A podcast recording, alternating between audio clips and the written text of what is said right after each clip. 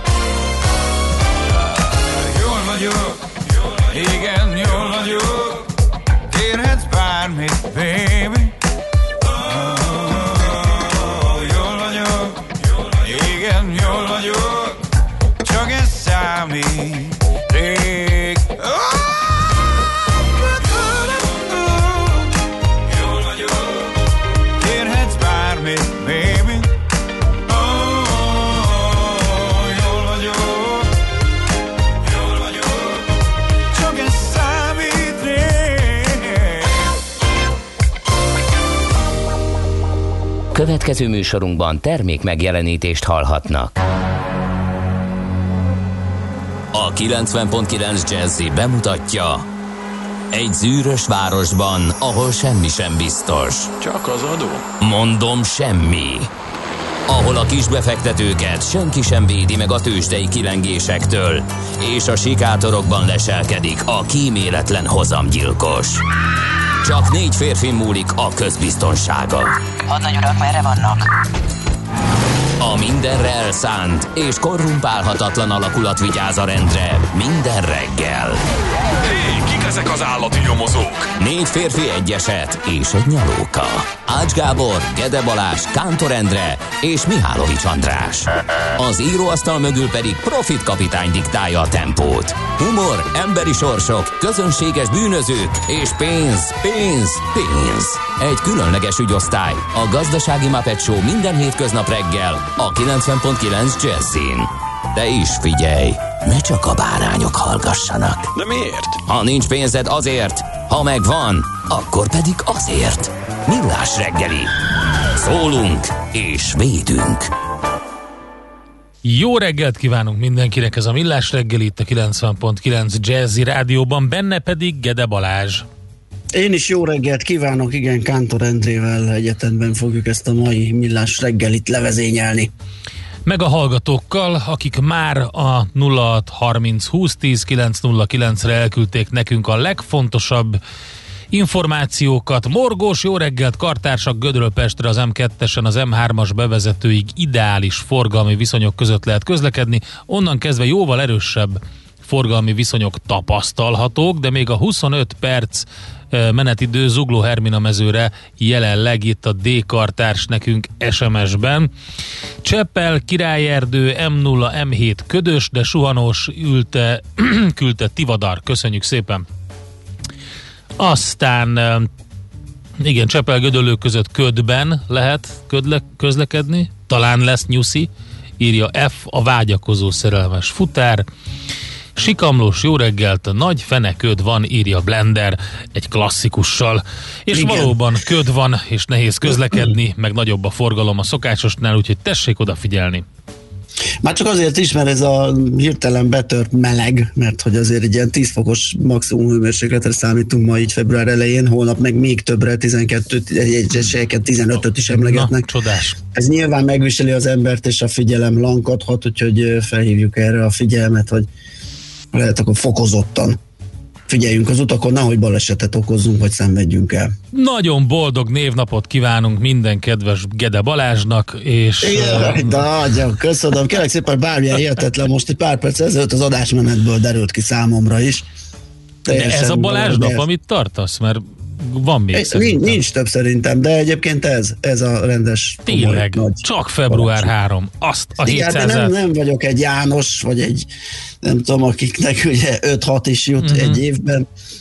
A Balázsoknak be kell osztaniuk ezt a február 3-át, úgyhogy én is köszöntök innen mindenkit aki Balázs, és aki velem tart. Sokáig a görög Bazileos névvel azonosították, Igen, aminek királyi a jelentése.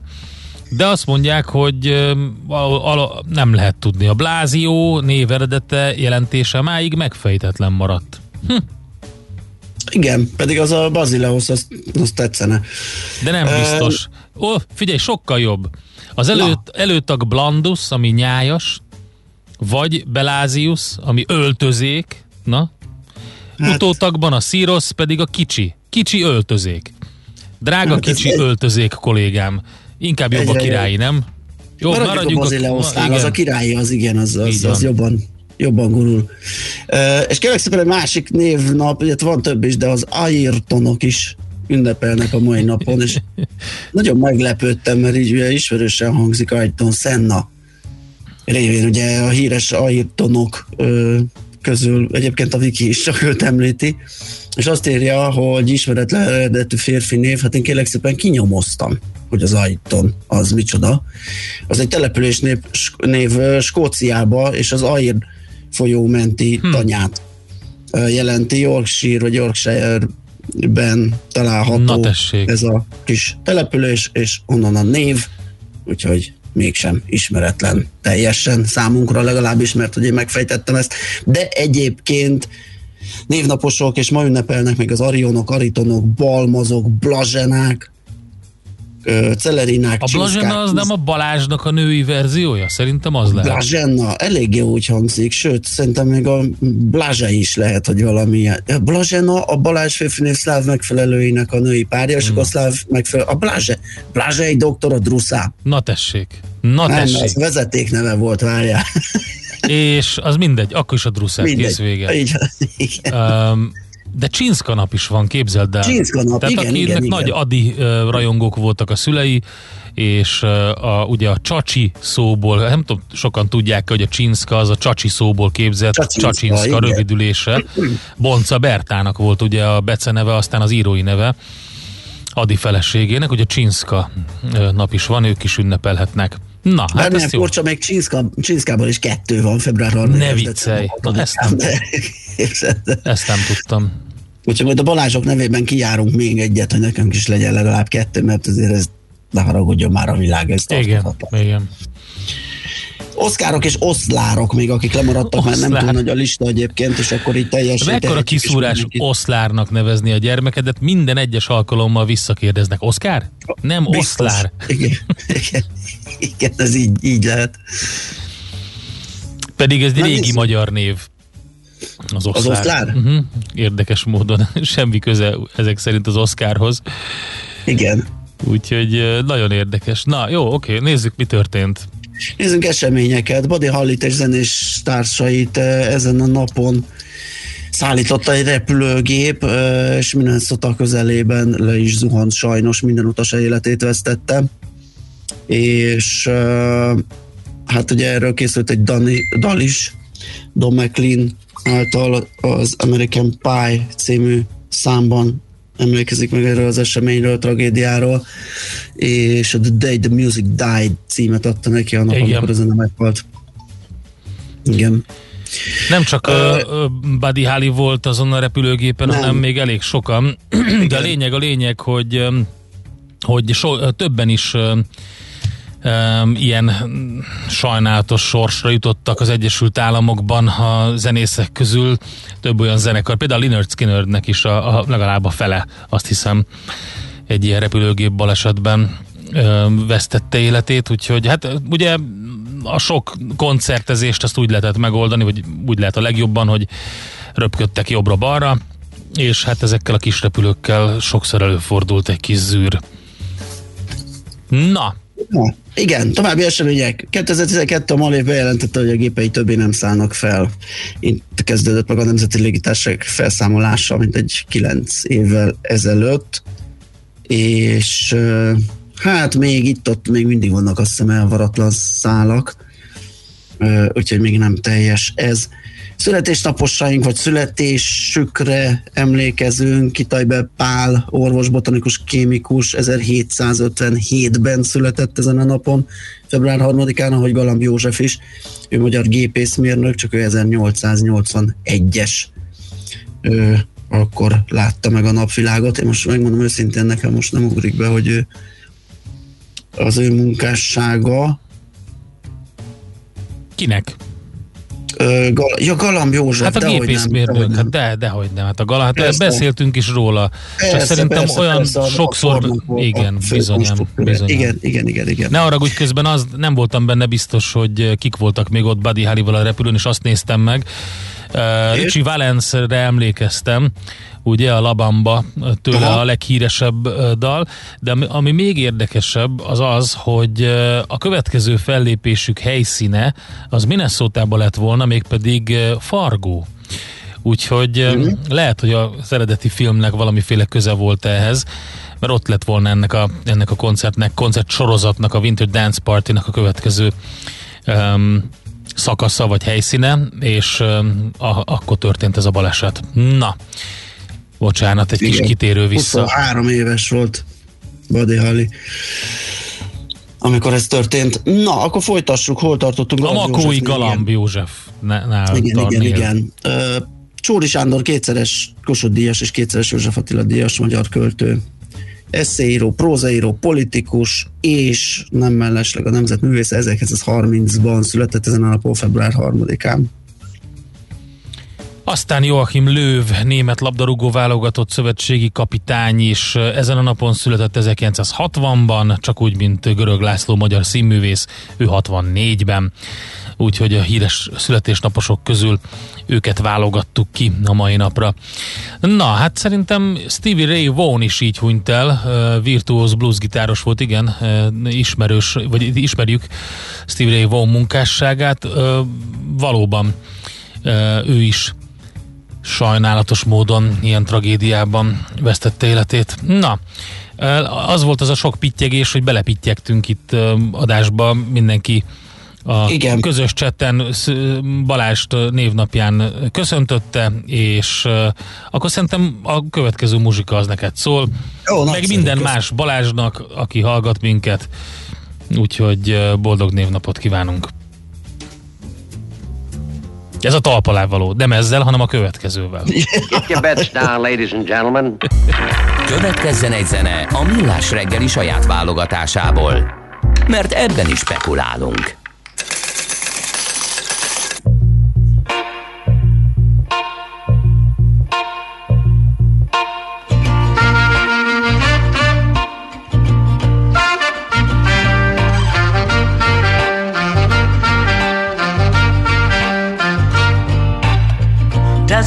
Make a difference if we don't see eye to eye?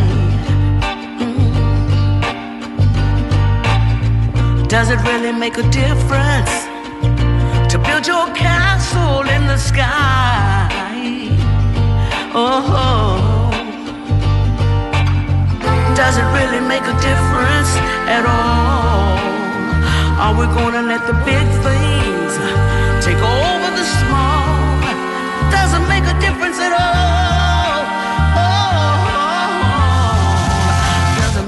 difference at all.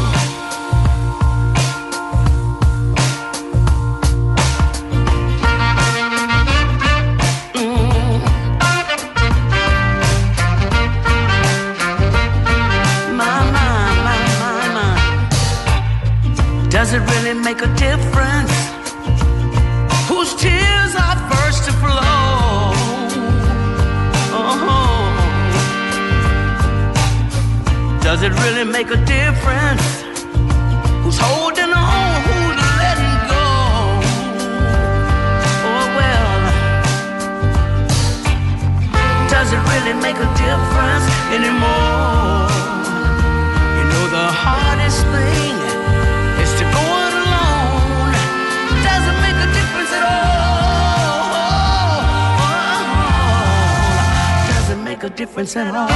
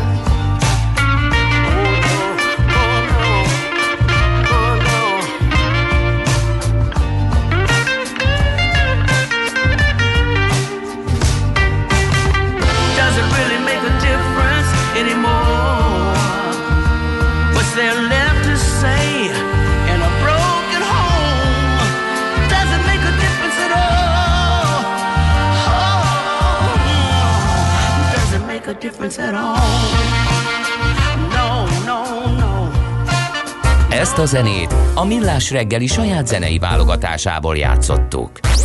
Nézz is! Ne csak hallgass! millásreggeli.hu Na nézzük, mit írnak a lapok, mivel foglalkoznak. Portfolio.hu valószínűleg egyébként más is megírta, én most itt találtam meg, hogy kedd este már a magyar közlőnyben megjelent a mától, február 3-ától hatályba lépő új kormányrendelet. Ennek az a cég, célja, hogy végre gyors és hatható segítséget nyújtson a járványhelyzet miatt bajba került vendéglátóiparnak és turizmusnak, és az történt, ugye, nagyon optimisták egyébként, a, most nem tudom, a cikkírók, hogy ez valami hivatalos álláspont, hogy a várakozások szerint a modellváltásnak köszönhetően stabilizálódhat majd a piac, a turizmus újraindulásokat pedig az állásukban megtartott gyakorlat munkavállalókkal nyithatnak meg az üzletek. Igen, amennyiben ez sikerül, és nem késtünk el, ugye, mert hogy azért már elég régóta bajban vannak. Most annyi változott, hogy a kormány egy összegben kifizeti február végéig a bértámogatást, és innentől uh, érkezik a, havi apanázs, ami uh, nem az a különbség, hogy nem utófinanszírozott, hanem előre uh, érkezik ami jól hangzik így a határozat szintjén, de, ha, de ezt el is kell utalni. Tehát ezt csak mondom a végrehajtóknak, hogy ugye ebből akkor lesz valami, hogyha az a pénz tényleg a számlákra kerül, mert hogy majdnem mindegy, hogy utófinanszírozott vagy előfinanszírozott, hogyha nem kapják meg az érintettek. Ugye sok vendéglős, vendéglátós erre panaszkodott, hogy nagyon szép dolog a bértámogatás, csak elég bénán működik, hogyha nem érkezik meg a pénz. Úgyhogy talán, talán ezzel most lehet rajtuk segíteni, úgyhogy most ez az új rendelet, és ez mától lép hatályba, úgyhogy várjuk a hatását, meg a híreket róla, hogy mennyiben sikerült alányulni így ennek a szektornak. Van egy érdekes cikk a g7.hu-n. Bucski Péterrel ugye beszélgettünk a konténerekről, hogy kapkodnak uh-huh. utánuk a cégek, és rám is írt tegnap, hogy ha már kérdeztük, akkor ezt így ennek alaposan utána nézett egy cikk formájában meg is jelent a g7.hu-n. Az a cím, hogy lassan fellélegezhetnek a Kínából rendelő cégek és fogyasztók mert hogy ugye hosszú éveken át nem voltak túl nagy kilengések a tengeri konténerszállítás költségében, 700 ezer dollár közötti költséggel lehetett stabilan számolni egy egység konténer, ez a 20 lábas TEU konténer Kína és Európa közti szállítás, akkor viszont ugye elképesztő emelkedésnek indultak az árak, amiről beszéltünk is. A legfontosabb ilyen bőrze az a Shanghai Fuvar bőrze, talán az valószínűleg a legfontosabb, és itt 3000 dollár körüli értékig emelkedtek az árak, tehát ugye a szokásos érték 3-4 szerese lett a fuvardi, de ezen felül pedig további többletköltségekkel is számolniuk kellett azoknak, akik Kelet-Ázsia, Európa, illetve Amerika között akartak árut szállítani, és Hát gyakorlatilag a, a cikk szépen összefoglalja és meg is mutatja grafikonokkal, hogy mi történik a nemzetközi kereskedelemmel, tengeri konténerhajókkal bonyolítják több mint a felét, és általában véve úgy tűnik, hogy ebből az öldöklő versenyből talán egy kartel alakul, de mindegy, az a, az a lényeg, hogy valamiféle megoldás körvonalazódik 2021-re, ebben, a, ebben az ügyben, és valószínűleg a költségek is kicsit visszább mennek a normálisba. Aztán egy másik érdekesség, ugye sokat beszélünk a, nem is tudom, GameStop mániának nevezhetjük-e, vagy YOLO tradingnek, ugye ez, a, ez volt a, az, a, az a betűszó, amivel a Keith Jill, aki a Redditen elindította ezt az egész hullámot, a, a posztjait bélyegezte, vagy, vagy, vagy tegelte, ez a You Only Live Once, ez a YOLO, és ezt rakta oda mindig a GameStop uh, cuccok mellé. Ja, úgy tűnik, hogy 13 milliót bukott az ügyleten kedden. Ez a, csak a tegnapi bukása. Uh-huh. Uh, azt hiszem összességében 30, 33 milliósra ment fel a kezében lévő részvényállománynak az értéke, és ezt uh, most ennek a ebből 13 milliót bukott be kedden, amikor is 60% os zuhanás volt, de azt mondja a posztjaiban, hogy továbbra is kitart, Úgyhogy hát érdekes. konkrétan. Igen, konkrétan most ez a GameStop, hát ugye azóta a sztori folytatódott sok minden mással. Igen és hát nyilván erről beszélni is kell, mert nagyon sok hallgatónk azt vette ki ebből az egészből, hogy a kis emberek, a kisbefektetők, a, a Robin Hood és a stb., hogy ez egy ilyen a nagyoknak a megleckéztetése és a csúnya dolgoknak a a körmére nézés, pedig nem erről van szó, hanem arról van szó, hogy na- nagyon-nagyon kell vigyázni, amikor amikor ész nélkül és tudás nélkül megyünk bele egy ilyenbe. Ami a legnagyobb probléma az az, és erről beszélgettünk tegnap is, hogy eh, hogy a kötéseknél uh, milyen díjakkal számolnak, és nagyon sokan felhívják rá a figyelmet, ugye, hogy nem biztos, sőt, nem is tudom, hogy itt, eh, ugye itt változó spreadek mennek ebbe. Itt ezek nem fix spreaddel dolgoznak, tehát nem lehet előre kiszámítani. Persze, meg hát az, az egy normális piaci jelenség, ugye, hogy, hogy a spreadek, tehát a vételeladási oldal közti különbség az változik. Forgalom, likviditás függvényében. Ugye a market maker hiába van ott a piacon, akinek kötelezettsége van árat jegyezni vételeladási oldalon, de annak is egy tolig határa van. Uh-huh. Tehát nincs arra kötelezve mondjuk, hogy nagyon szűk spreadet tartson mindig, úgyhogy ezek változnak, és akkor ott vannak az opciós felárak, amik meg aztán abszolút a piaci Bocs, azt majd mondjuk el, mert ez hirtelen, ezen gondolkodtam, talán nem mindenki érti, hogy ugye ez azért fontos, mert hogy, a, hogy mekkora jutalékkal dolgozik valaki, a köté, vagy mekkora kötési díjakkal, tehát ugye, ugye pipenként számolják ezeket, és az attól függ hogy, hát hogy... attól, mert ugye nincs, olyan nincs, hogy ingyen. Tehát amikor azt hiszük, hogy van egy szolgáltató, aki ingyen köt nekünk, azt felejtsük el. Tehát nem arra alakulnak a cégek, hogy ingyen kiszolgáljanak minket. Itt az ingyen abban jelenik meg, hogy konkrétan nem látod a jutalékot. Tehát nincs ott, hogy ugye kétféle módon vagy, vagy kötésenként darabáras, az amerikai piacon a kötés, azt mondja, hogy tök mindegy, mekkorát kötsz 5 dollár, egyébként ez kezd kimenni a divatból, uh-huh. vagy pedig valamiféle százalékos, vagy, vagy ilyesmi, és akkor megjelentek azok, akik azt mondják, hát ez, hú, ezek túl vagyok, ezek a broker cégek, ingyen kötök neked. És akkor persze ide áramlott egy csomó Aha. ember, aki, aki ezt sokkal igazságosabbnak találta, na most az, ez nincs ingyen. Itt az van, hogy a vételeladási oldal különbözetén húznak le általában, és mögötte van egy olyan árjegyző, aki üzleti kapcsolatban áll, lehet, hogy tulajdonos is, lehet, hogy nem, de lényeg, hogy üzleti kapcsolatban áll az ingyen szolgáltatási nyújtó platformmal, és ők risztelnek azon, amit ugye az a market maker a vételeladási oldalon leránt az ügyfelekről, tehát nagyjából ez a, ez a modell lényege, úgyhogy fizetünk, vagy fizetnek ott is az illetők, csak nem látható jutalék formájában a vételi eladási oldal különbségeben. Mert hogyha megveszel valamit, akkor azt egyszer is kell adni. Tehát ugye a különbséget így így, így realizálják.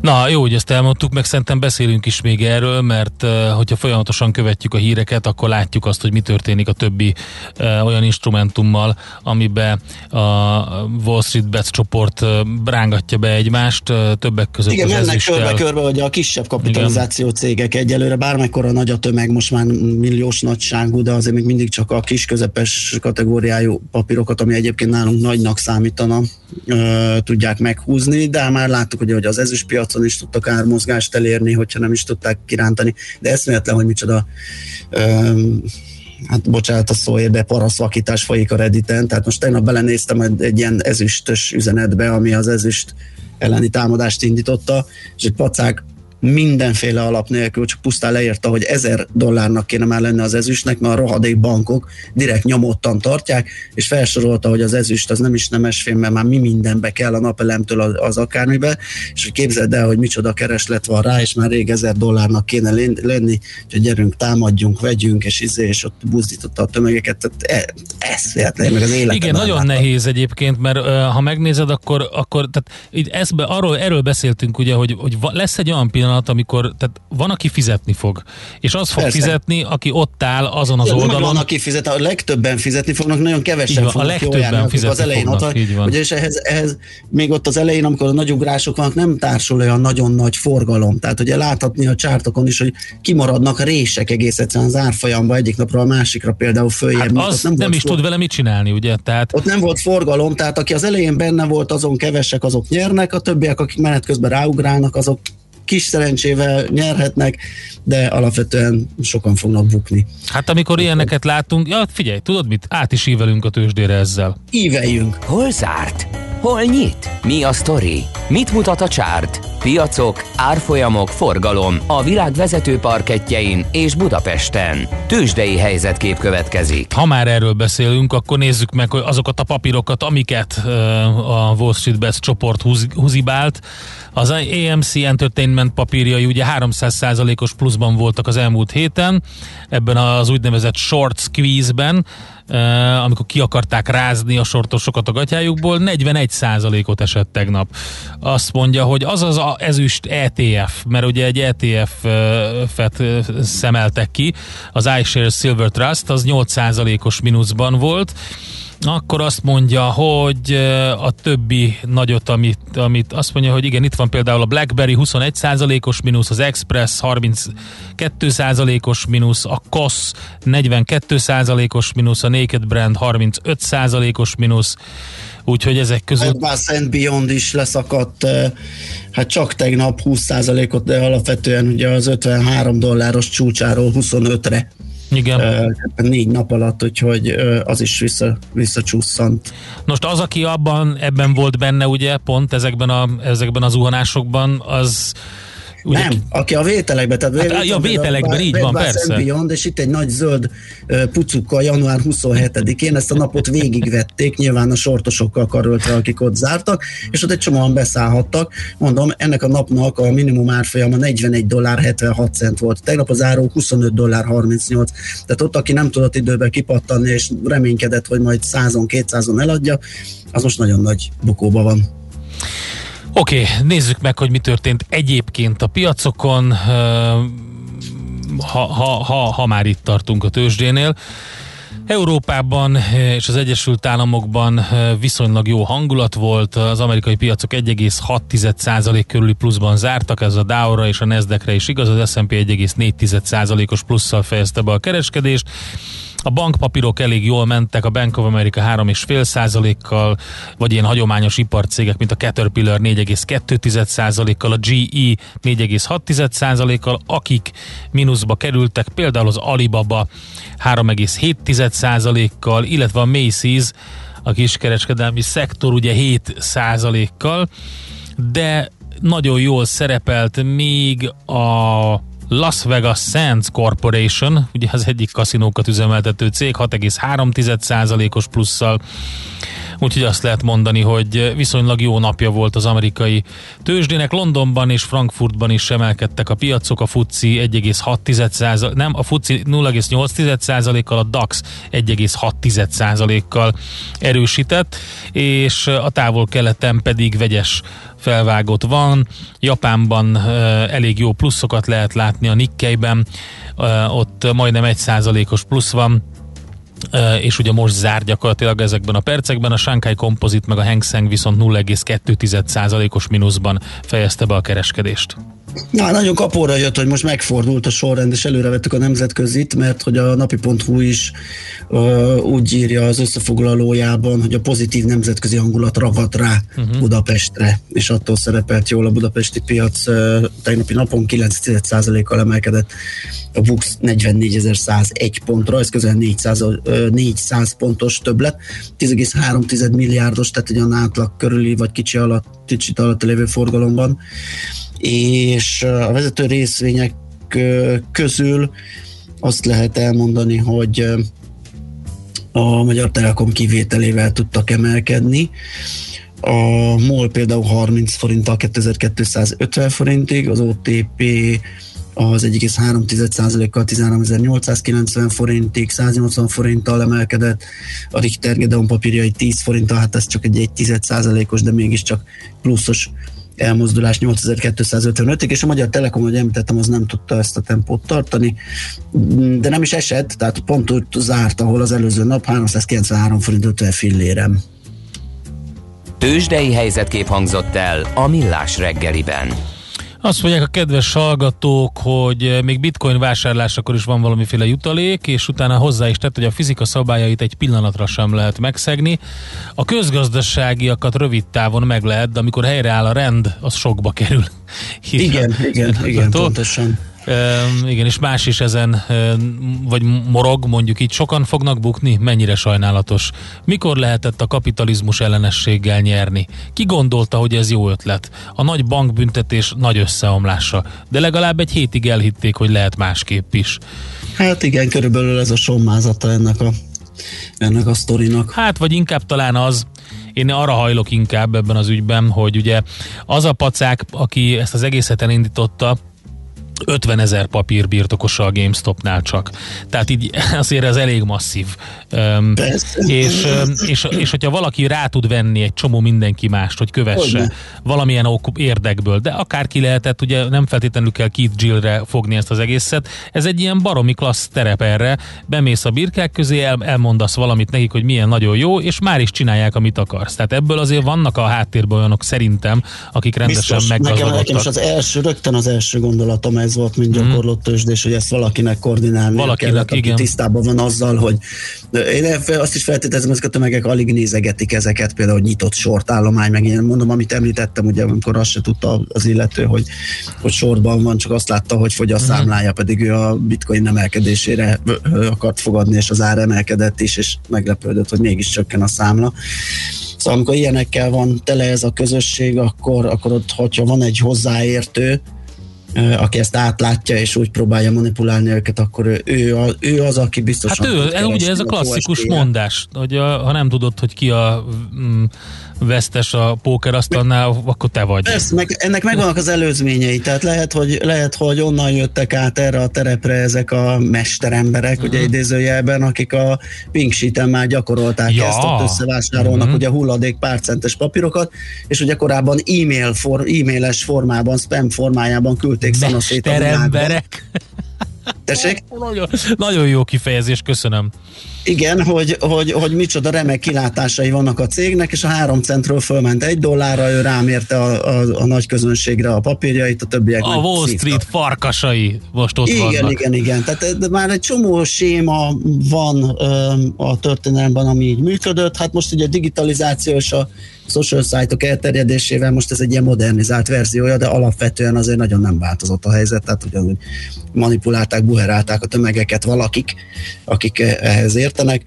Ez legalábbis a mi uh, koncepciónk erről, a mi elképzelésünk. De igen, aztán simán igen. lehet, hogy egy, egy, ilyen, egy ilyen csordaszellemes, ilyen, ilyen viccnek, félig viccnek induló, valaki viccből száll be ilyen, ilyen közösségi balhé. Tehát ez is lehet, nem tudjuk. Hát de, de én erre kisebb esélyt adok. Uh-huh. Oké, okay. na hát tök jó volt ez megint átbeszélni, és még akkor folytatjuk, mert tényleg érdekes téma. Most viszont azzal fogjuk folytatni, hogy jönnek a hírek, információk. Ki, ki lesz? Tudjuk? Czoller Andi. Ja nem, csak megköszöntött, várjál. Ö, akkor nem tudjuk. Czoller Andi lesz. Nem, ő lesz, ő lesz, Igen, persze. Ő a híres. Azt kapom névnapomra, hogy híreket mond, úgyhogy oh, köszönöm. Micsoda? Hát, átveszem ah. akkor az ajándékcsomagot így közösen a hallgatókkal. Miért nem táncolja el? El kéne, hogy táncolja. Czoller kiváló táncos, úgyhogy ezt el kellett volna, hogy táncolja a híreket, neked a névnapodra, utána pedig Molnár Zsuskával fogunk beszélni, a járókelő.hu kommunikációs koordinátorával, mégpedig sok minden érdekességről mert hogy itt van például az ivócsarnokoknak a lezülletése, meg a szemeretelepi vasúti átjáró ügyében kaptak választ, úgyhogy budapesti infók jönnek a járókelő.hu támogatásával. Nézd a Millás reggeli adásait élőben a millásreggeli.hu oldalon. Millás. Millás reggeli, a vizuális rádió műsor. Műsorunkban termék megjelenítést hallhattak. Stílusosan kötetlen, a legmélyebb dolgokat is közérthetően tálaló, szórakoztató, kulturális talkshow, immáron hetente háromszor. A Jazzy Hungarikumban megszólaltatjuk a hazai zenei élet színét javát. Itt vannak velünk a legnagyobb bászok és a reményteljes titánok. Elmondják, hogy gondolják, és ami fontosabb, el is muzsikálják. Sőt, időről időre exkluzív élő koncertekkel jelentkezünk a stúdióból. A magyar jazz legfrissebb híreivel, a legújabb jazz felvételekkel és kötetlen beszélgetésekkel vár mindenkit a szerkesztő műsorvezető Bokros László. Jazzy Hungarikum a 90.9 Jazzin vasárnap, hétfőn és kedden este 7 órától. Igen, immár háromszor egy héten. Hiszen tudják... Szól a Jazzy, van egy jó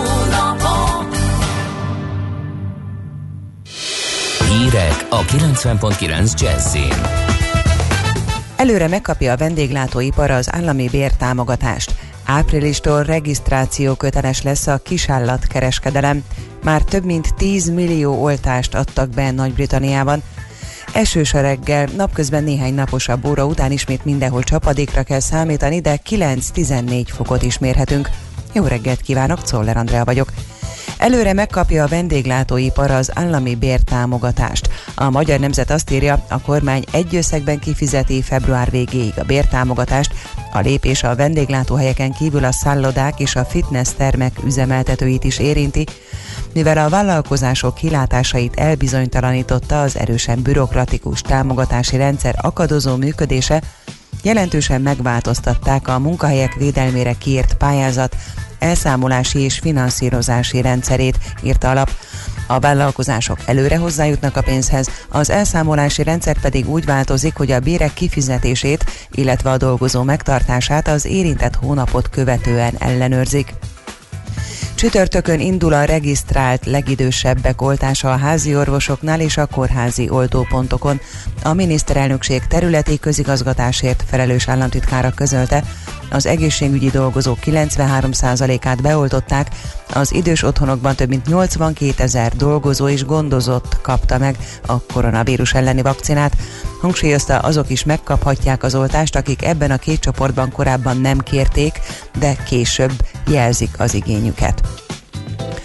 A kedvtelésből tartott állatokkal kereskedés regisztráció köteles tevékenységgé válik április 1-től, a kormányrendelet fontos lépés az állatkínzó kutyaszaporítók, illegális kisállatkereskedők tevékenységének visszaszorításáért, felszámolásáért folyó munkában, közölte a Nemzeti Élelmiszerlánc Biztonsági Hivatal.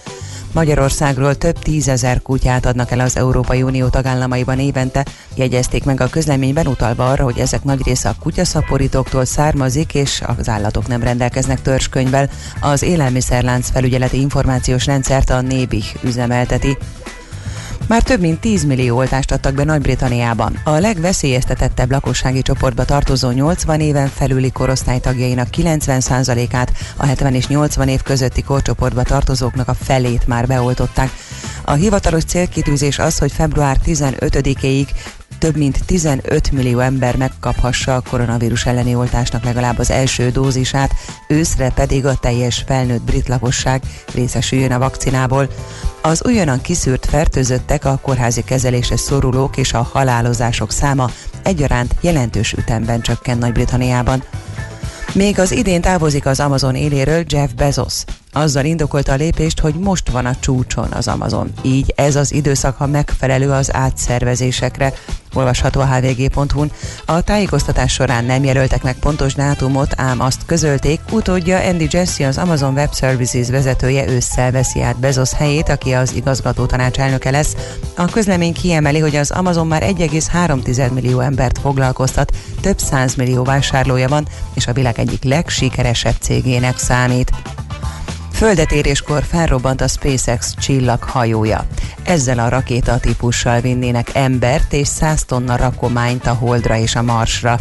A cég részéről a feladatot a történtek ellenére sikeresnek nevezték, bár elismerték, hogy még dolgozni kell a leszálláson. A kilövés egyik irányítója azt mondta, hogy a keddi csupán próba repülés volt.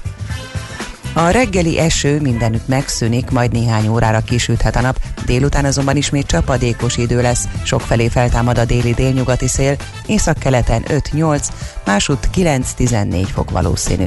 Köszönöm figyelmüket a hírszerkesztőt, Czoller Andrát hallották. Budapest legfrissebb közlekedési hírei a 90.9 Jazzin a City Taxi Dispécsejétől. Jó reggelt kívánok a kedves hallgatóknak! Párás közös időben közlekednek a városban, bár most még csak erősödik a forgalom, azért vezessenek körültekintően. Lezárják a 16. kerületben a Csömöri utat, az István utca és a Rozsos utca között felújítás miatt. Ma egész nap lezárják az 5. kerületben a Verespálni utcát, a Vámház körút és a Só utca között. Lezárták tegnap a 7. kerületben a Klauzál utcát, a Dohány utca előtt csatornajavítás miatt, ezért a Veselény utca felől Zsák utca lett. Még mindig csak egy sáv járható a 10. kerületben Körösi Csoma Sándor úton kifelé a Harmat utcánál gázvezetékjavítás miatt. A reggeli szokásos menetrend szerint a bevezető utakon is már növekszik a forgalom, bár még jó tempóban lehet közlekedni. Mérik a sebességet Kőbányán a Gergely utcában, a Gyömrői útnál, és baleset is történt a Budai alsórakparton a Szabadságid és a Petőfi között észak felé. Ha tehetik, választanak másik útvonalat. Köszönöm szépen a figyelmüket, további jó utat kívánok! A hírek után már is folytatódik a millás reggeli. Itt a 90.9 jazz Következő műsorunkban termék megjelenítést hallhatnak.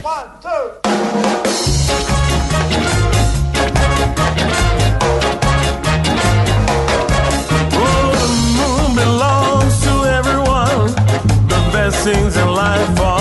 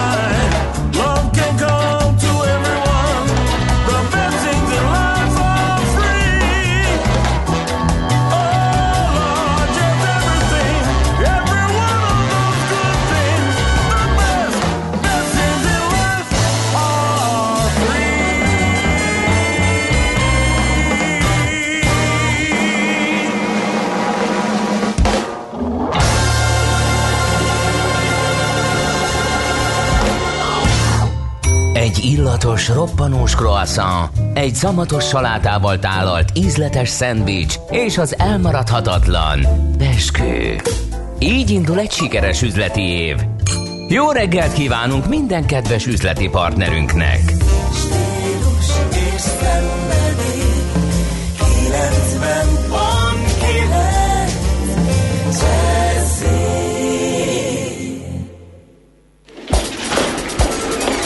A reggeli rohanásban könnyű szemtől szembe kerülni egy túl szépnek tűnő ajánlattal.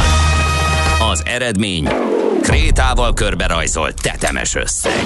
A tethelyen a gazdasági helyszínelők, a ravasz, az agy és két füles csésze és fejvállalakzat. A lehetetlen küldetés megfejteni a Fibonacci kódot. A jutalom egy bögre rossz kávé és egy olyan hozamgörbe, amilyet még Alonso Mózli sem látott. Millás reggeli, a 90.9 Jazzy Rádió gazdasági mapetsója. Vigyázat! Van rá engedélyünk! Ez továbbra is a Millás reggeli, tehát itt a 90.9 Jazzy Rádióban, mégpedig Gede Balázsjal. És Kántor Endrével. Meg a kedves hallgatókkal, akik küldenek nekünk üzeneteket, és kérdik, hogy mi van a budai alsó rakparton, mindjárt kiderül. Budapest legfrissebb közlekedési hírei, itt a 90.9 jazz Baleset történt ugyanis a Petőfi híd közelében, a Szabadság híd irányában, a budai alsó rakparton, úgyhogy ott azért van torlódás. Csak úgy, mint a Szélkálmán téren, a Szilágyi Erzsébet fasor irányában, a Dékán utca környékén, a középső sávban, úgyhogy ott is torlódásra kell számítani. Hát Budapest, Budapest, te csodás! Hírek, információk, érdekességek, események Budapestről és környékéről. Elnézést, az, az útinformot szeretted volna még. Sűrűsödnek, ennyi, röviden.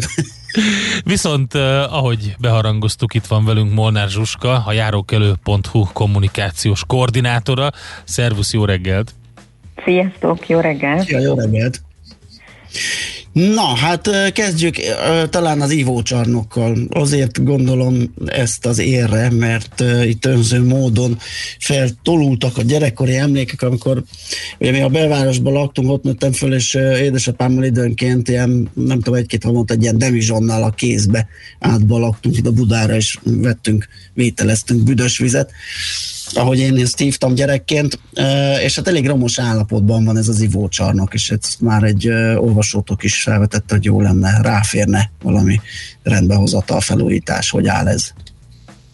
Igen, ugye a járókelő.hu egy weboldal, ahol közterületi problémákat lehet bejelenteni, de hogy ebbe a mm, témakörben nagyon sok minden belefér, így például az ivócsarnokok is. Az egyik felhasználónk ő azt jelezte, hogy az Erzsébet híd budai oldalán van egy ivócsarnok, ami egyébként a Rudas ivókút Igen. a hivatalos neve ennek a helynek, és küldött nekünk fotókat, ahol látszik, hogy hogy uh, ilyen falfirkák, grafitik uh, borítják a falát, illetve uh, uh, ilyen kőlapok uh, fedik tulajdonképpen az oldalát, és ezek már leesőben vannak. Uh, ugye ezek a gyógyfürdőköz kapcsolódóan létesültek ezek az ivókutak. Egyébként most itt a, a műsor előtt utána is néztem, hogy ugye gyógyfürdők zárva vannak, de most január 18-ával ez a ez a Rudasi Vókút, illetve a Lukácsnál van még egy másik, ezek most kinyitottak, és bizonyos napokon üzemelnek, tehát hogy lehet ide menni, és, és tulajdonképpen gyógyvizet lehet itt vételezni, és ahogy, ahogy elmondtam, ez a Rudasi Vókút az, amire panaszkodott az egyik felhasználónk. Én azt gondolom, hogy ennek most még nem kaptunk választ az illetékestől, de, de azt gondolom, hogy talán ennek most kevés prioritása lesz, mert ez egy nagyobb beruházás lenne, de ezek már nagyon régóta ö, azt gondolom, hogy a Lukács az ugye felújításra került, de a Rudasnál azért nagyon régóta esedékes volna már egy felújítás. Igen, Igen. így ránézésre ez úgy néz ki, mint annó, amikor én kicsi voltam, és az azért Igen. nem most volt. Igen. Jó, ö, mi van még Az, nekünk? hogy válaszolt, ugye beszéltünk erről a szemeretelepi vasúti átjáró Igen. ügyéről, és válaszolt a MÁV ebben az ügyben arra, hogy miért olyan sokáig piros a lámpa. Itt mi történik? Igen, ugye két héttel ezelőtt beszéltünk erről, hogy a szemeretelepi megállóhelynél ott van egy vasúti átjáró, és az egyik, egyik felhasználónk azt jelezte, hogy itt nagyon sokszor akár 15-20 percig is állnak az autók, miközben nem halad el vonat, és emiatt nagyon sokan szabályt áthaladnak a, a, a tilosban is tulajdonképpen ezen az átjárón. Ö, igen, kaptunk választ a MÁV-tól, nem, nem tudom azt mondani, egy pozitív és kielégítő válasz érkezett, ők tulajdonképpen itt egy viszonylag hosszabb levélben ecsetelik, hogy ez mikor 2013-ba került kialakításra ez a, ez a jelzőrendszer, ami ezt a vasúti átjárót üzemelteti.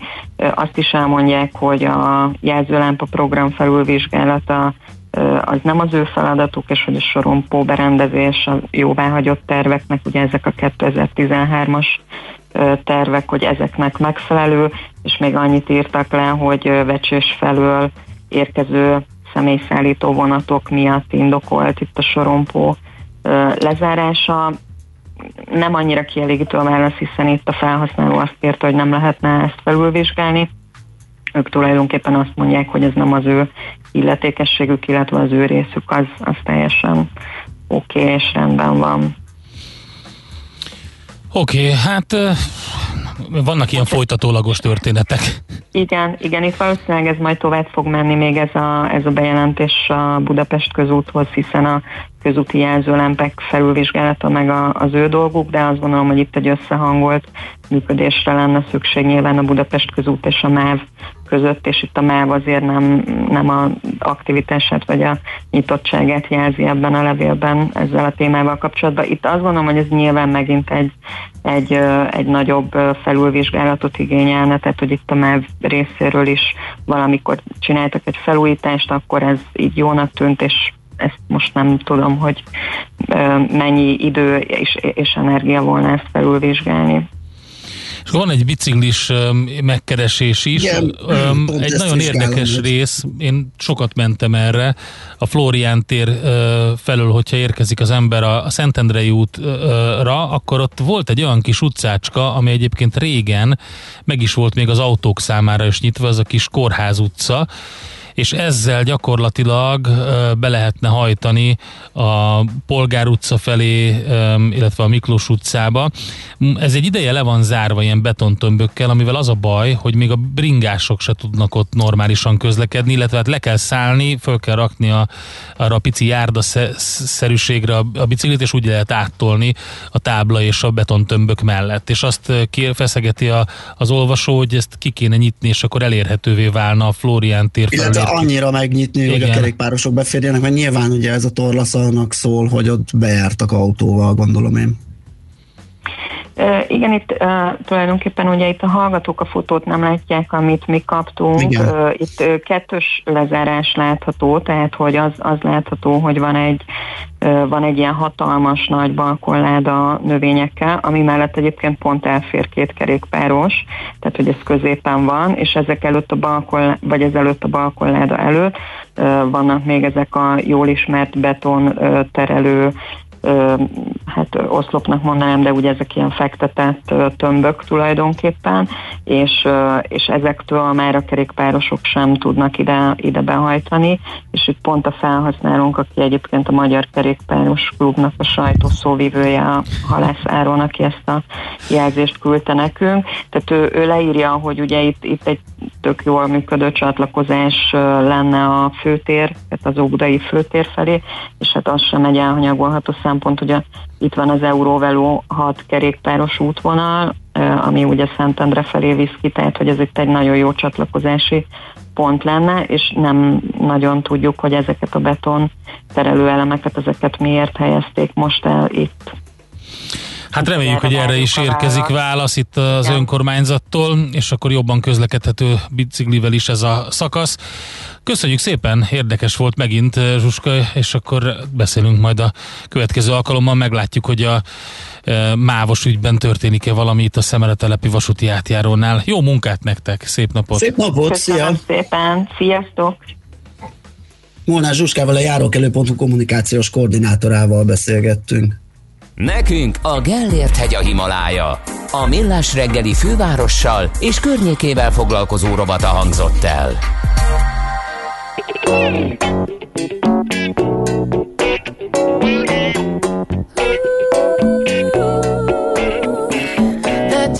That you spill up my back keep me filled with satisfaction when we're done. Satisfaction of what's to come. I couldn't ask for another.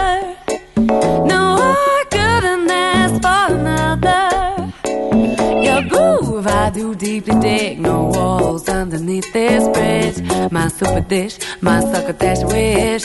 Sing it, baby. I couldn't ask for another.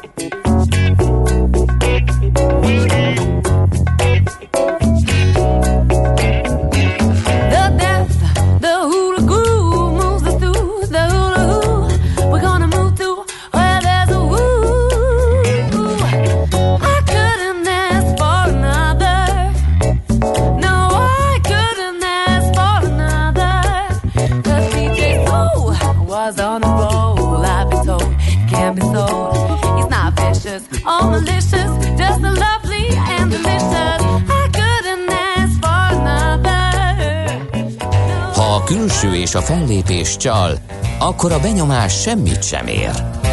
Millás reggeli.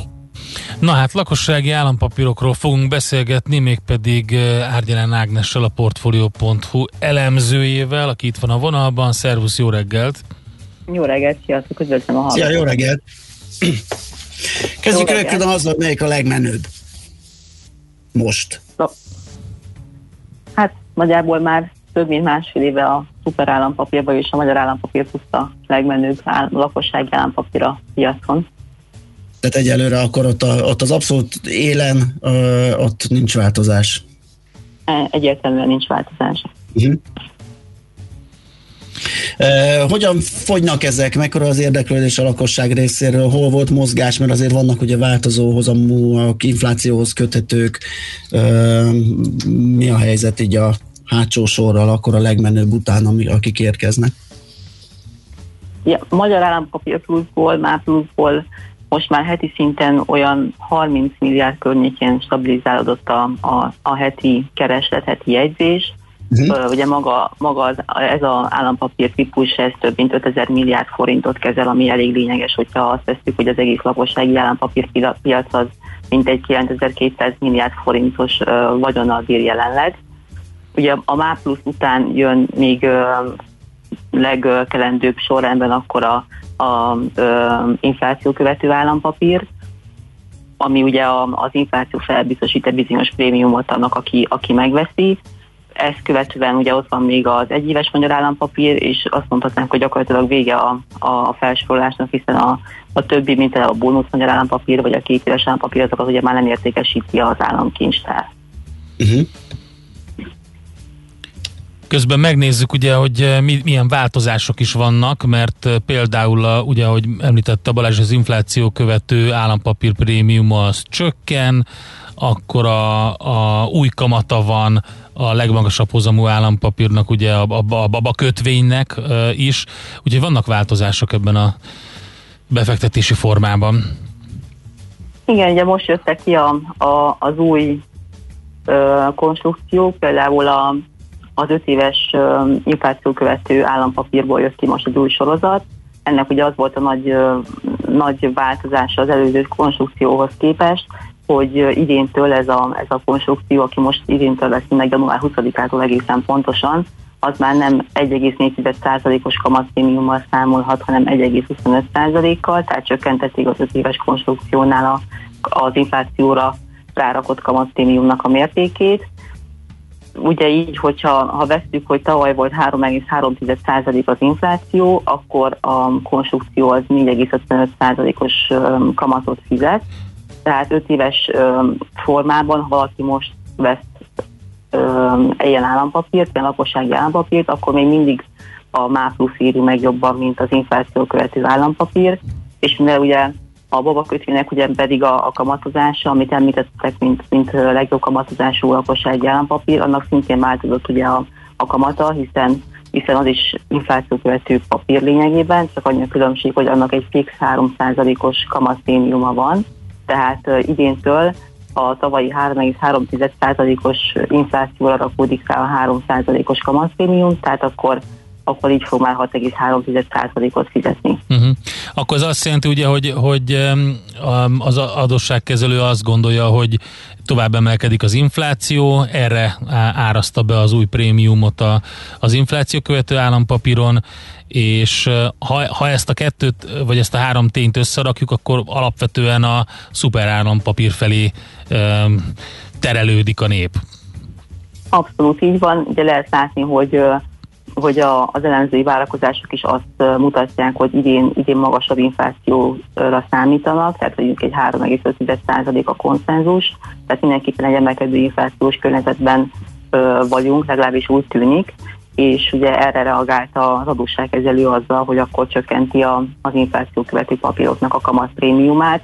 Nyilván ennek a, a fő oka az az, hogy, hogy valamilyen formában a lakosságot továbbra is a, a MÁ plusz felé terelje, vagy azt a konstrukciót tartsa meg a legkedvezőbb lakossági állampapír formának, legalábbis a bolgakötvény követően. És ugye bár a három éves infláció követő papírból még nincs új sorozat, de várható az is, hogy ha azt kiadják, akkor annak sem egy százalék lesz a kamatériuma, ahogy most van, hanem vélhetően csökkenteni fogják. Közben azt néztem a érdekes kis összeállítást, hogy a, a legnagyobb értékben uh, a Nyíregyháza egy postán vásároltak az ügyfelek a nyomtatott értékpapírból. Igen, úgy látszik, még mindig van az a réteg, aki szereti azért ezt kézben tudni ezeket a dolgokat, nem pedig ilyen elektronikus jóváírás formájában, vagy elektronikus értékpapír számlán ezek szerint. Persze, vannak azért minden, minden rájuk is uh, igyekszik a, a kincstár gondolni, meg egyébként ugye a postán szokták értékesíteni a kamatozó kincstáreket is, ugye azt is uh, szokták vásárolni, bár nyilván nem olyan mértékben, mint a, mint a dematerializált formákat, tehát a mápluszból, nyomtatott mápluszból is nagyjából egy olyan 270 milliárd forint fogyott, tehát azért elenyésző ahhoz képest, hogy a, hogy a az online vásárolható máplusz pedig már 5000 milliárdnál jár. Hát akkor semmi nem állítja meg a MAP pluszot, és, és azt lehet mondani, hogy szuperebb, még szuperebb állampapír lesz belőle ezek szerint. Várhatóan igen, egyébként én személy szerint még nagyon várom, amikor fog kijönni a lakos, az adósságkezelő a nyugdíjkötvénynek titulált, legalábbis így hívjuk mi, nyugdíjkötvény papírjával. Ugye tudjuk azt, hogy ez a konstrukció már megvan az adósságkezelőnek a, a fejében, és ki van ez már találva, különféle okok miatt ezt még eddig nem vezették be. Hát olyat, mint a szuper állampapír, ugye ott viszonylag közel lett volna az indítás, hogy az ott egy picit elnyomta, háttérben nyomta, és gondolom azért csúszik ez a dolog. Igen, igen, mert ugye a szuper állampapírnál nagyon magas volt a kereslet, nem volt értelme új papírral kijönni. Másrészt ugye nyilván most itt a tavaszi koronavírus válság is átszapta egy kicsit a, a várakozásokat, tehát lehet, hogy idén már találkozni fogunk egy nyugdíjkötvényen is. Oké. Okay. Na, hát ezt megvárjuk. Oké, okay, köszönöm szépen. Jó munkát, szép napot kívánunk. Nektek is, sziasztok. Yeah. Árgyalány Ágnessel beszélgettünk a Portfolio.hu elemzőjével arról, hogy eh, mi történik állampapír fronton, melyik a menő. Hát nyilvánvalóan a legnagyobb a volumenben a szuper viszi itt a, a prímet. Eh, és hát ja, azt nem mondtuk, hogy éves, aki esetleg nem ismerné, bár nem tudom, van olyan lakossági megtakarító egyáltalán, hogy 4,95 század százalékra jön ki talán valahogy így az uh-huh. éves hozama a sáv, amúgy sávosan kamatozó uh, szuper állampapírnak, tehát aki az 5 éves futamidőn keresztül végig tartja, az körülbelül ezzel számolhat. Egy illatos, roppanós croissant, egy szamatos salátával tálalt ízletes szendvics és az elmaradhatatlan beskő. Így indul egy sikeres üzleti év. Jó reggelt kívánunk minden kedves üzleti partnerünknek!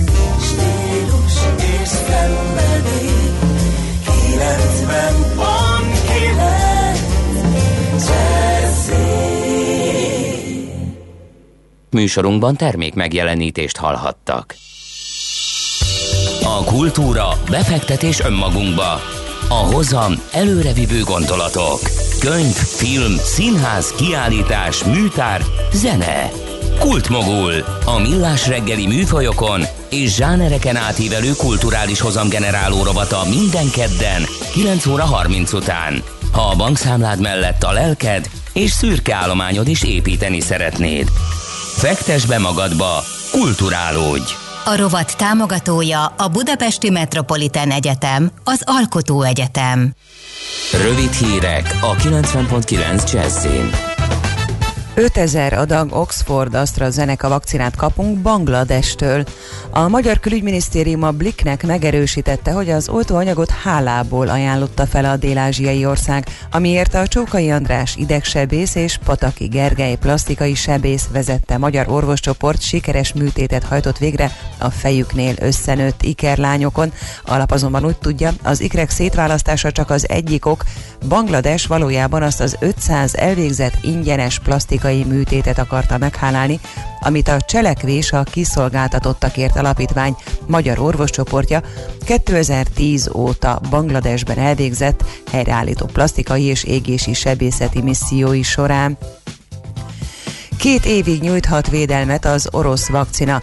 Az oltóanyagot kifejlesztő intézet igazgatója azt mondta, a klinikai tesztelés harmadik szakaszában a csak nem 30 ezer önkéntesnél nem mutattak ki komoly szövődményt az első és a második fázisban tapasztalt mellékhatásokon kívül.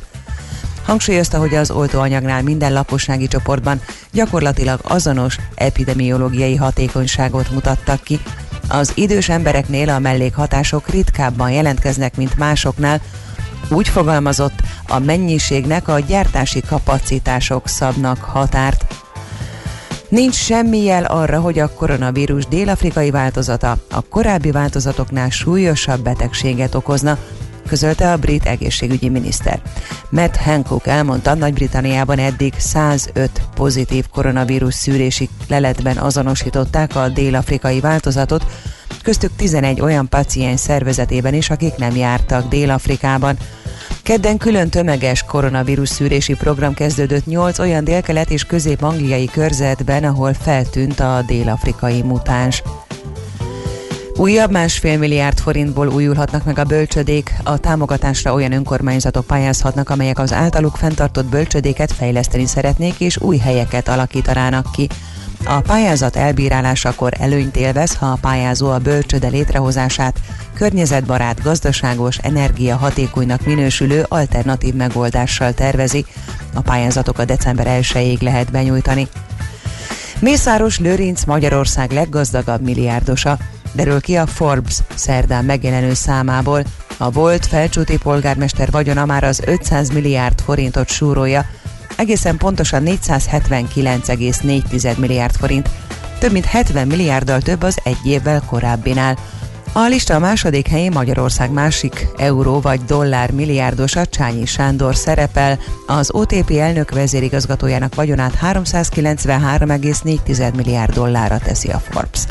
A képzeletbeli dobogó harmadik fokára Veres Tibor a Wing és a Wallis tulajdonosa került, a legnagyobb hazai ingatlan befektető jelenleg 258,6 milliárd forintra becsült vagyonnal rendelkezik. A reggeli eső mindenütt megszűnik, majd néhány órára kisüthet a nap. Délután azonban ismét csapadékos idő lesz. Sokfelé feltámad a déli-délnyugati szél, északkeleten 5-8, másút 9-14 fok valószínű. Köszönöm a figyelmüket, a hírszerkesztőt, Czoller Andrát hallották. Budapest legfrissebb közlekedési hírei, itt a 90.9 jazz Budapesten baleset nehezíti a közlekedést a Szélkámán téren a Szilágyi Erzsébet fasor irányában a Dékán utca környékén. Tart még a helyszínen és a budai alsórakparton a Petőfi közelében a Szabadság híd irányában. Csak egy sávon haladhat a forgalom váltakozó irányban. Élénk a forgalom az M3-ason befelé a városhatár környékén, az M5-ös bevezető szakaszán a Nagy Sándor József utcai felüljárónál, valamint a Budaörsi úton befelé. Ma napközben a Flórián téri felüljárón mindkét irányban sávlezárás okoz lassulást, mert javítják az útburkolatot. A Krisztina körúton az Erzsébet híd felé a Mikó utca és a Roham utca között egy szakaszon a forgalom a villamos sínán haladhat vízvezetékjavítás miatt.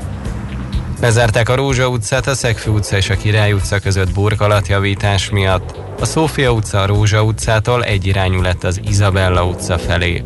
Pongrász Dániel, BKK Info. A hírek után már is folytatódik a millás reggeli. Itt a 90.9 jazz Következő műsorunkban termék megjelenítést hallhatnak. Egy illatos, roppanós croissant, egy szamatos salátával tálalt ízletes szendvics és az elmaradhatatlan beskő. Így indul egy sikeres üzleti év. Jó reggelt kívánunk minden kedves üzleti partnerünknek!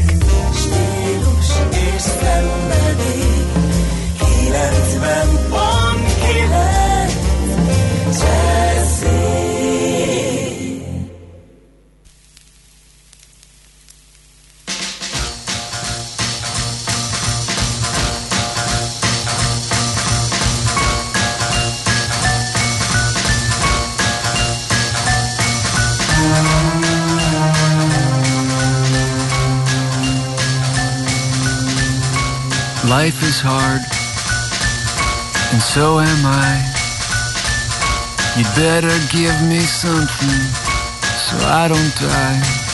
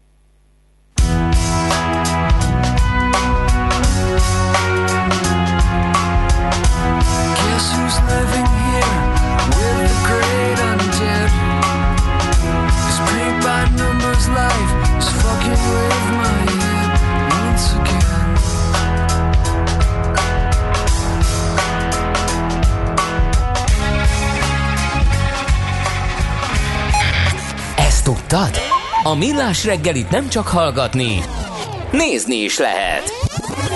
Millásreggeli.hu Benne vagyunk a tévében. Kicsi, közepes, de semmi esetre sem nagy. Nem a méret a lényeg, hanem a vállalkozó szellem. A Millás reggeli KKV hírei következnek. Na nézzük akkor meg, hogy mi van ezzel a hipa csökkentéssel. Ez az egyik legérdekesebb KKV téma, önként csökkentik az iparűzési adót az önkormányzatok, a katások egy részének. Ugye lehetett ezt választani is, mint katás, sőt van, aki fel is szólított minket arra, a vállalkozókat, hogy ha lehet, akkor ne ne csökkentsük, vagy ne kevesebbet fizessünk be, mert nagyon sok elvonásaik voltak. Ugye csak azoknak a kisvállalkozásoknak csökken 1%-ra az iparüzési adója 2021-ben, amelyek február 25-ig erről hivatalosan is nyilatkoznak. E, azt hiszem, hogy ez a katásoknál, illetve az alanyi menteseknél nem így van. Nem, sok, automatikus. Automatikus, igen, itt sok félreinformáció volt a sajtóban. Pont én is a könyvelő irodával folytattam tárgyalásokat ebben az ügyben, cikkeket küldve mindenféle tanácsadóktól, és aztán utána a rendszerben pedig automatizálva van, ahogy megnéztük később. Úgyhogy, na mindegy, a lényeg a lényeg, hogy közben a fővárosi önkormányzat már automatikusan felére mérsékelt az 50 ezer forintot fizető katások adóját, más önkormányzatok hajlanak erre, az automatikus felezésre, nincs jogszabály, a szereplők jogértelmezése eltérhet, ez később problémákat okozhat. Hát itt mindenki szerintem egyrészt, ha bizonytalan, akkor nézze meg a ügyfélkapun, vagy pedig, vagy pedig konzultáljon magával az önkormányzattal. Ehhez kapcsolódóan kezemben a Velencei Híradó, Velence város önkormányzatának kiadványa, a legközelebbi turisztikai destináció Budapestről, ugye gyakorlatilag fél óra alatt le lehet jutni autóval, vonattal, és van benne egy cikk, a Velencei turizmus lehetőségei 2021-ben, tippeket szeretnék kérni, mekkora volt a bevétele Velence városnak az idegenforgalomból 2020-ban? Mondj egy tippet te is, Balázs. Hú, nem tudom, de biztos nagy, ugye, mert a belföldi turizmus, főleg a város közeli szerintem az eléggé jól mehetett.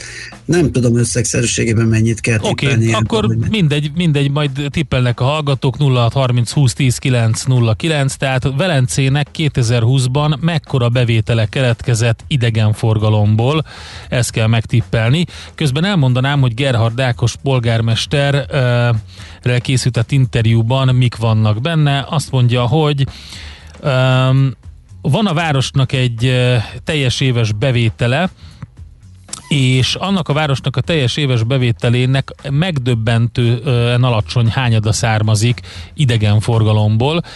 Normál esetben 3 százalék képzeld el, összesen. Én, hát ezen én teljesen meglepődtem, és 2020-ban pedig, és lehet, hogy ez már egy kicsit segítség lesz, csak egy százalék volt a város teljes éves bevételének, ami idegenforgalomból származott, és azt mondja a polgármester úr, hogy lehet, hogy meglepőnek tűnik az adat, de hogy a sokak által leginkább ugye üdülő településként besorolt Velencéről szóval, ám tudni kell, hogy az ingatlanadó és a helyi iparűzési adó eddig is minden évben jelentősebb kevesebb bevételt hozott a városnak, mint az idegenforgalom.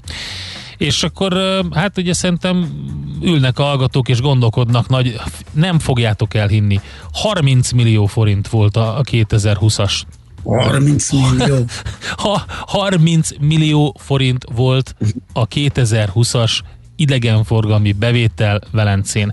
Számomra az is megdöbbentő, hogy a város valamivel több mint két milliárd forint éves teljes bevételből uh, gazdálkodik, 2,2 egész pontosan, és ennek ugye, mint ahogy elmondtam, nagyon kicsi hányada az, ami idegenforgalomból jön, mert ugye az idegenforgalmi adót számítják ide, ez teljesen kiesett, és az üdülőhelyi normatíva megvonás, az is teljesen kiesett, és, és egyébként pedig az iparűzési adó is teljesen kiesett, úgyhogy ebből az egészből körülbelül 170 millió forintos hiány keletkezett, amit most megpróbálnak toldozni, foldozni Velencén. Na most számomra ezek az adatok azért érdekesek, mert tényleg, ahogy te is mondtad, egy üdülő városként, turisztikai destinációként gondolunk rá, és nem számolják bele szerintem ide, azt az elköltött összeget, ugye, aminek ugye úgy néz ki, hogy minden turizmusra fordított pénznek a első évben minden, minden forintnak, ugye első évben másfél, majd utána egy forint az, amit hoz a városnak. Mondják sokan, de hát úgy tűnik Velencének ez nem, és elgondolkodva ezen az egészen, nagyon érdekes kép rajzolódik ki, hogy, hogy, hogy például az iparüzési adó az miért nem számolódik oda. Tehát ugye azok a helyi vállalkozások, akik ott vannak, azok, azok mit látnak el? A, az odalátogató turistákat ö, szolgálják ki, vagy, vagy pedig a helyieket szolgálják ki. Tehát szerintem egy kicsit árnyaltabb a kép ennél. ennél. Ennek ellenére azt gondolom, hogy abba a hibába esett a város évek során, és ez valószínűleg igaz Balatonparton is sok településre, hogy nem a magas szolgáltatási, tehát a magas értékű szolgáltatásokat helyezte előtérbe. Ugye ingyenes strandok vannak, viszonylag... Viszony, hát még, igen. Hát, de ebből látszik, hogy ugye a város alig tud gazdálkodni ebből. Ami, te is úgy gondolsz rá, mint egy ilyen e, idegenforgalmi, turisztikai destináció. Igen. Én is úgy gondolok de, de, rá. De, ez most, de ez most jól értem, hogy akkor ez inkább még ilyen statisztikai hókusz-pókusz, tehát hogy mit, spor, mit sorolunk oda, és akkor egy csomó mindent nem, és akkor azt mondjuk, hogy jaj, hát csak ennyi Figyelj, az én, én nem tudom, hogy, hogy ez hókusz-pókusz, ez csak egy szubjektív megjegyzés volt, hogy én azt gondolom, hogy azért egy kicsit árnyaltabb ennél a kép, de alapvetően az idegenforgalmi adót és mondjuk olyan bevételeket, amik direkt a városnak mennek ebből, például mondjuk a strand használat, a ha Aha. fizető strand van az Sőt, önkormányzat tulajdonában. Még a parkolást is oda sorolnám, mert ugye hiába ingyenes például a, a, a plázs is, vagy hogy hívják a korzó. De az kiesett. De mellette ott van a fizetős parkolás, azt nem tudom kiszedi ugyan, vagy kinek a zsebébe megy, de valamennyi csak megy az önkormányzatnak, ha más nem a Igen. bérletből, hogyha nem is közvetlenül a parkolás. Jó, figyelj, minden esetre szerintem egy megdöbbentő adat az, hogy a teljes e, éves költségvetés e, vagy bevételből normál évben 3% megy, vagy 3%-ot tesz ki az, az idegenforgalom. Uh-huh. Úgyhogy én ezen lepődtem meg, és nagyon kíváncsi lennék arra, hogy ezt hogy lehetne um, egy kicsit um, jobban megvizsgálni, majd dolgozunk rajta. Minden esetre nagyon érdekes, és nem csoda, hogy bajban vannak ezek a települések.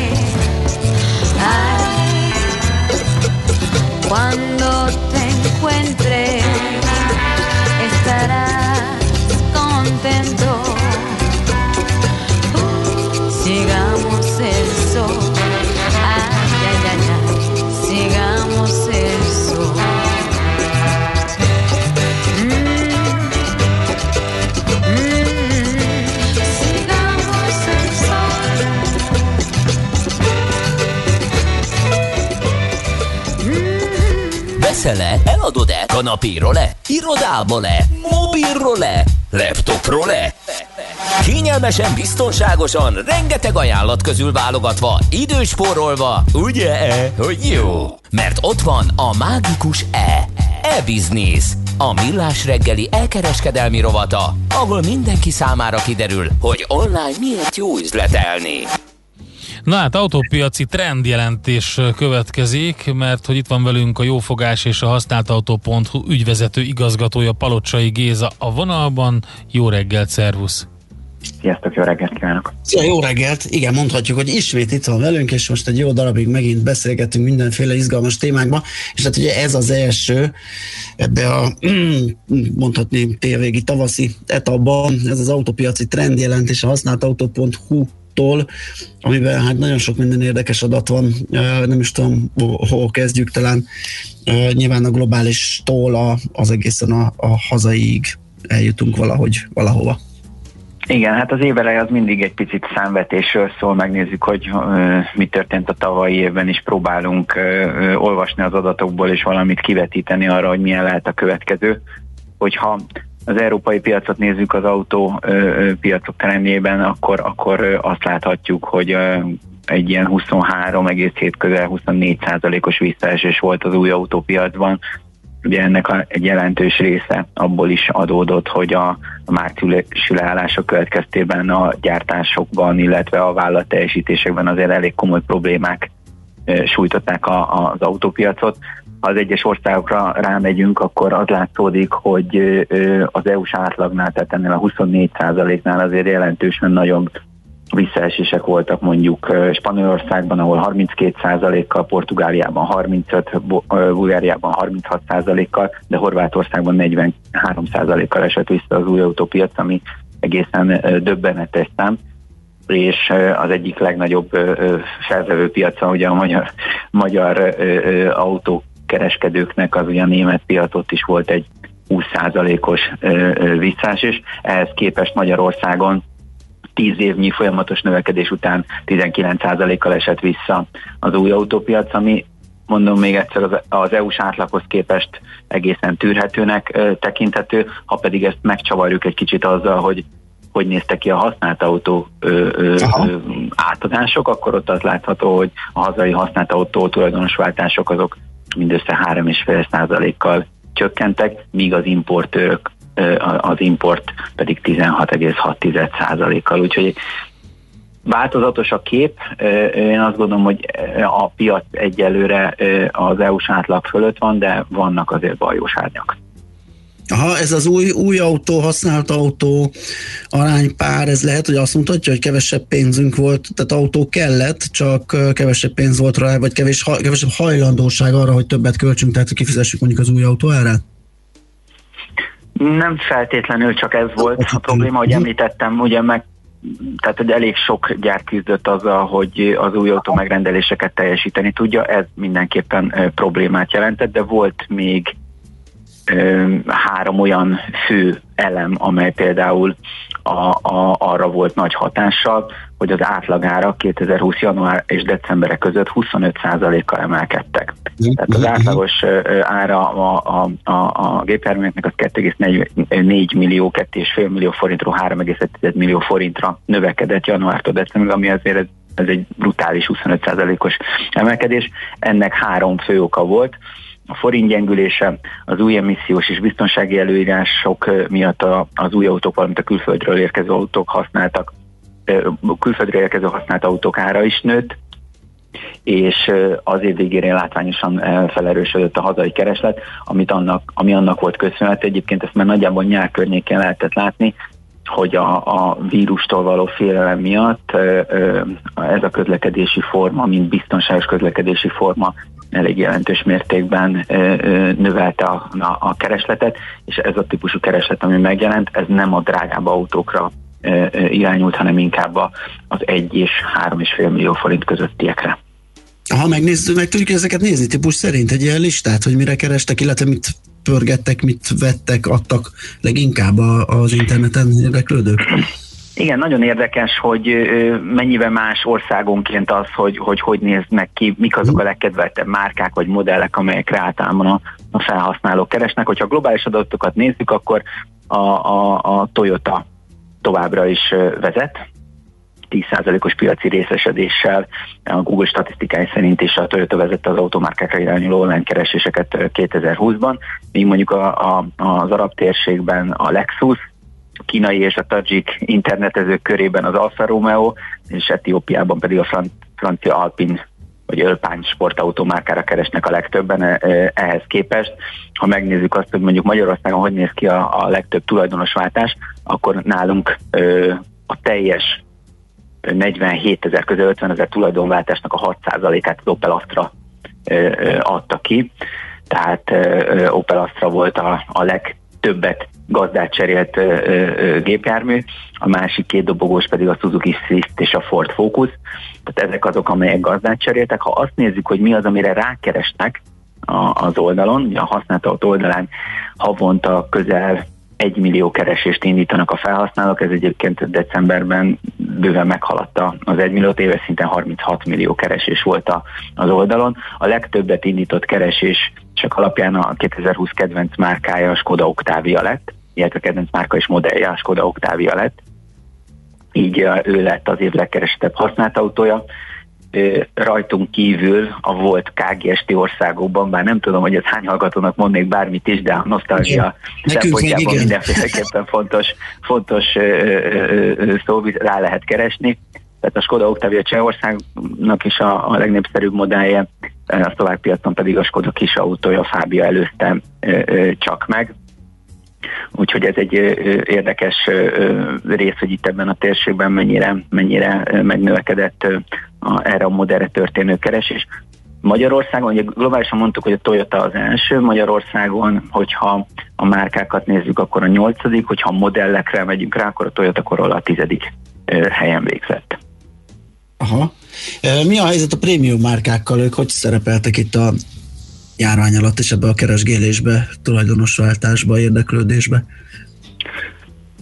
Még mindig erősen jellemző a, a, a, a kereséseknél a prémium márkák, elsősorban a BMW, a Mercedes és az Audi, Audi-val kapcsolatos oldal megtekintések száma az, ami, ami, ami elég magas az oldalon. Márka szinten viszont továbbra is a Volkswagen a, Volkswagen a, a legnépszerűbb. Érdekes még az is, hogy ö, ö, most már azért elég jelentős mértékben megjelentek az elektromos autókra történő keresések, ami a, vagy a hibrid, vagy a teljesen elektromos autókra vonatkozik. Az összes keresésnek most már a 8%-át adják az ilyen típusú autókra történő keresések. Egyébként itt a legnépszerűbb modell a BMW-nek az i 3-as verziója, ahol közel 800 tulajdonos váltás volt 2020-ban. De azért az látszódik, hogy még mindig a 1 és 3 millió forint közötti autókra keresnek a legtöbben, illetve ott van a legtöbb tulajdonosváltás. És azt gondolom, hogy az idei évben nagyon-nagyon nehéz helyzetbe kerülhet a, a, a mind a hazai, minden nemzetközi autópiac, ugyanis a tavaly évben eltűntek az új autók, illetve nem nincs meg az a típusú ö, körforgás, hogy bekerülnek az új autók a piacra, és aztán ö, szépen az egy-két éves autók gazdát cserélnek, és folyik ez le a következő felvevő piacokra. Ez most a tavaly évben megállt az új autók esetében, ezért óriási kereslet volt az egy-két éves autókra, amelyeknek ráadásul növekedett az áruk, ugye 25%-kal, tehát majdnem új autóárban voltak, és most uh, hiányoznak az új autók a piacról, ami mondjuk Magyarország esetében azt jelenti, hogy az, át, az autók átlag életkora pár évvel ezelőtt 12 év volt, most inkább megint a 14 év felé haladunk. Aha, fú, de érdekes, hogy hogy alakulnak ezek az adatok. Szerintem még így a beszélgetések során biztos lesz autós témánk. Köszi szépen ezt is. Most hát jövő héten pedig folytatjuk valami más izgalmassal. Jó munkát, szép napot kívánunk neked! Köszönöm szépen, én is sziasztok, ciao. Ja. Palocsai Gézával, a Jófogás és a Használt Autó.hu ügyvezető igazgatójával néztük át az autópiaci trendeket, ki mire keresett, ugye a Használt Autó.hu adatait tudtuk számításba venni. Nagyon izgalmasan alakult a tavalyi év, meglátjuk idén mi lesz. Na, megtaláltad-e? E-Business. A millás reggeli elkereskedelmi rovata hangzott el. E-Business. Üzletei online. Na mi maradt? Egy pár hallgatói üzenet, itt korrigálni akart minket Velencével kapcsolatban a hallgató, hogy nem forint, euró. Azt írta, hogy ja, bocs, ez Magyarország, olasz a világképen. És itt pedig lehet, hogy az ifót nem annyira fizetnek a cimmerfrejesek, csak a hotelek, panziók, illetve a székesfehérváriak, budapestiek szerintem egy-egy napokra ugranak re, tehát Velencei tóról van szó, már mint akinek nincs ott házuk, akinek van, azok meg ingatlan adóznak. Az ingyenes strand ugyan nagyon csalogató, de saját szememmel láttam a plásomokján a motorozó családot, az előre kiezett napernyő csonkokat használták bójáknak.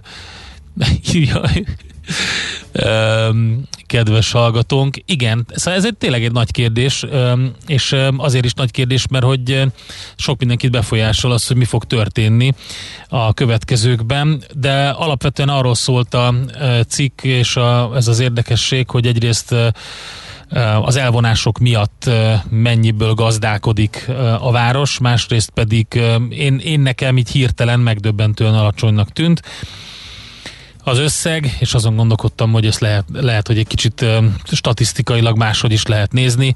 Például idegenforgalomnak számít-e az, akiknek nyaralójuk jó, van? Jó, és jobb ugye, esetben, ugye, amit mondtunk, hogy statisztikailag van el szúrva ez a dolog, és bizonyos dolgok nem nem oda kerülnek nyilván, vagy nem ott vannak nyilván tartva, ahol kellene. A rosszabbik eset pedig, amit a hallgató mond, ugye, hogy kevés adó folyik be, igen. és kevés ilyen típusú jövedelme van. A, hát meg valami. igen, ez meg pont 2020-ban ugye az elvonások miatt volt ez a 170 milliós mínusz, a költségvetésben, úgyhogy, de különben folyik ez a rekonstrukció körbe a tó körül mindenhol, tehát nem csak Velence város, hanem Gárda, Nyagárd ö, ö, és a többi településnél is, az a partfal rekonstrukció, ami már elég jól halad, meg sok minden fejlesztés van, de hát így mondjuk ebből nehéz, mert hogyha belegondolsz, hogy egy, az ingyenes, az úgynevezett parkstrandot, ami ugye ott van a végbortpálya mellett, az is egy ingyenes strand, azt, azt például most alakítják át, elbontották azokat a nagyon régi beton, med, hát a beton medencéknek egy részét ott el, átalakítják, szóval, hogy hát az nem jön ki mondjuk a 2020-as teljes idegenforgalmi bevételből például. Úgyhogy érdekes. Na, HR-ezni fogunk, mert hogy Deák Andrea lesz a vendégünk, a Green Search Kft. ügyvezető igazgatója, és teljesítményértékelés, megújulás, érdekérvényesítés, ezek a fő témáink a következő blokkokban, de csak is Czoller Andika hírei után, úgyhogy ő jön most, utána pedig jövünk vissza mi HR témával. Egy illatos, roppanós croissant, egy szamatos salátával tálalt ízletes szendvics és az elmaradhatatlan beskő. Így indul egy sikeres üzleti év. Jó reggelt kívánunk minden kedves üzleti partnerünknek!